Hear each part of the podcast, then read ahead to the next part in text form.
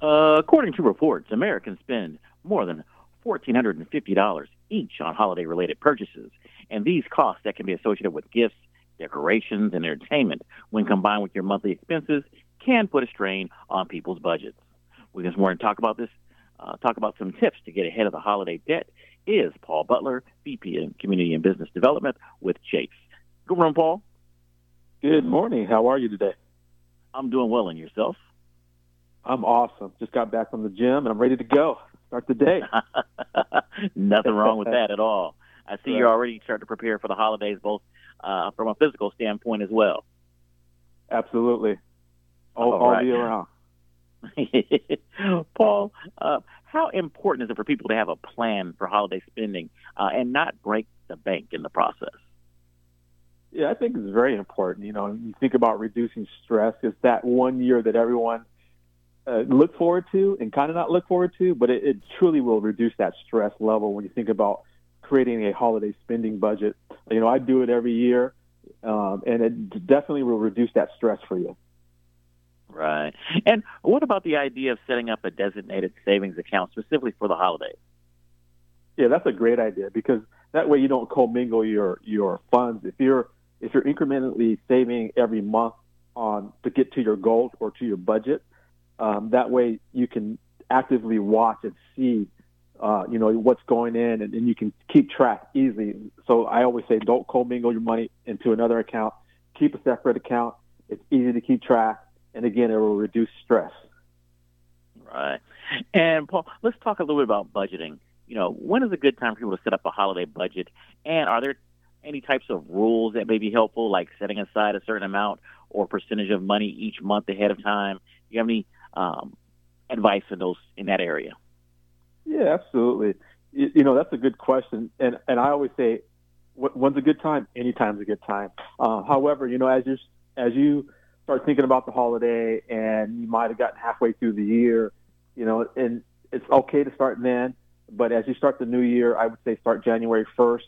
Um, it's a good time to start for the year. Um, but anytime's a good time. And then once you figure out your budget, I would say, you know, make sure that you divide that by 12 months and then uh, incrementally and make sure that money is being uh, deposited into a savings account that you set up separately for your holiday spending. I think that's the best way way to go. And again, it'll reduce your stress in terms of holiday spending. Right. And what about searching for deals? I know, uh, you know, Black Friday's coming up. You have Cyber Mondays, and these are all opportunities to take advantage of good deals. You know, how would you suggest that people approach um, their spending or their planning uh, as it relates to deals and sales? Sure. Yeah, you know, everyone wants your money, so it's very competitive out there. So there's going to be a lot of deals. So that's going to mean me as an individual doing a lot of research and, and making sure whatever items I'm deciding or thinking I'm going to purchase for family members or friends, uh, that I can keep an eye on those items. Um, you know, and some some sites will allow you to put reminders in once that item goes on sale, it'll alert you so that you know you can obviously look to see if that's a great deal or not. So I would say really truly do your research. Black Friday has changed a lot in these last four or five years because of online uh, purchasing. I mean, it's pretty much every day is Black Friday. So I would just really, really say, just do your research. I mean, there's a lot of information out there. It's really easy to do that research and compare and do some comparison. Um, again, everybody wants your money. It's very competitive, so there will be a lot of deals out there. Just take your time. You'll find the deals, and again, it'll reduce that stress. Right, right. And, and Paul, you know, some people try to make extra money uh, either prior to or during the holiday season to offset uh, their increased spending that they may have. You know, what are your thoughts about uh, that with people trying to earn extra money to help pay for the holiday expenses?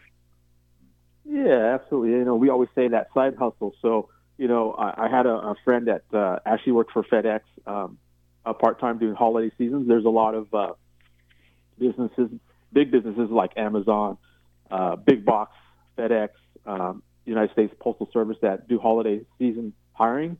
Um, it's a great time to, to maybe pick up a, a side hustle for about, you know, uh, eight, nine, 12 weeks, make that extra money.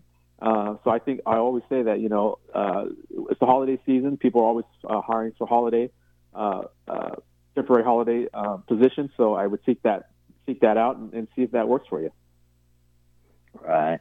And and Paul, you know, as it relates to holiday debt, I think it's you know, it's easy for some people to get caught up in just the holiday spirit and saying, oh, well, I can get this, I can get that, that's on sale. And then they look up, you know, after the holidays are over and they've racked up a huge um, credit card debt or things of that that nature. You know, when you think about the holiday season, you know, what are some things people should think about in terms of um, this, their spending and spending habits uh, as it relates to not being caught up in some of the compulsiveness that can take place during the holiday season? Sure. Yeah, I know we're all guilty of that. I know myself as well. Uh, I would say, you know, create your own naughty or nice list. And what I mean by that, really identify your immediate family, you know, and you know, and it's okay to put people on the sidelines uh, just in case, but just really identify who, you know, who you're going to purchase for. And then once you've done that, then create that that that realistic spending budget, um, and then of course stick to that budget. And once you have created that budget, I would suggest go ahead and open that savings account if you haven't done it already, um, and utilize that savings account for your holiday spending, upcoming holiday spending.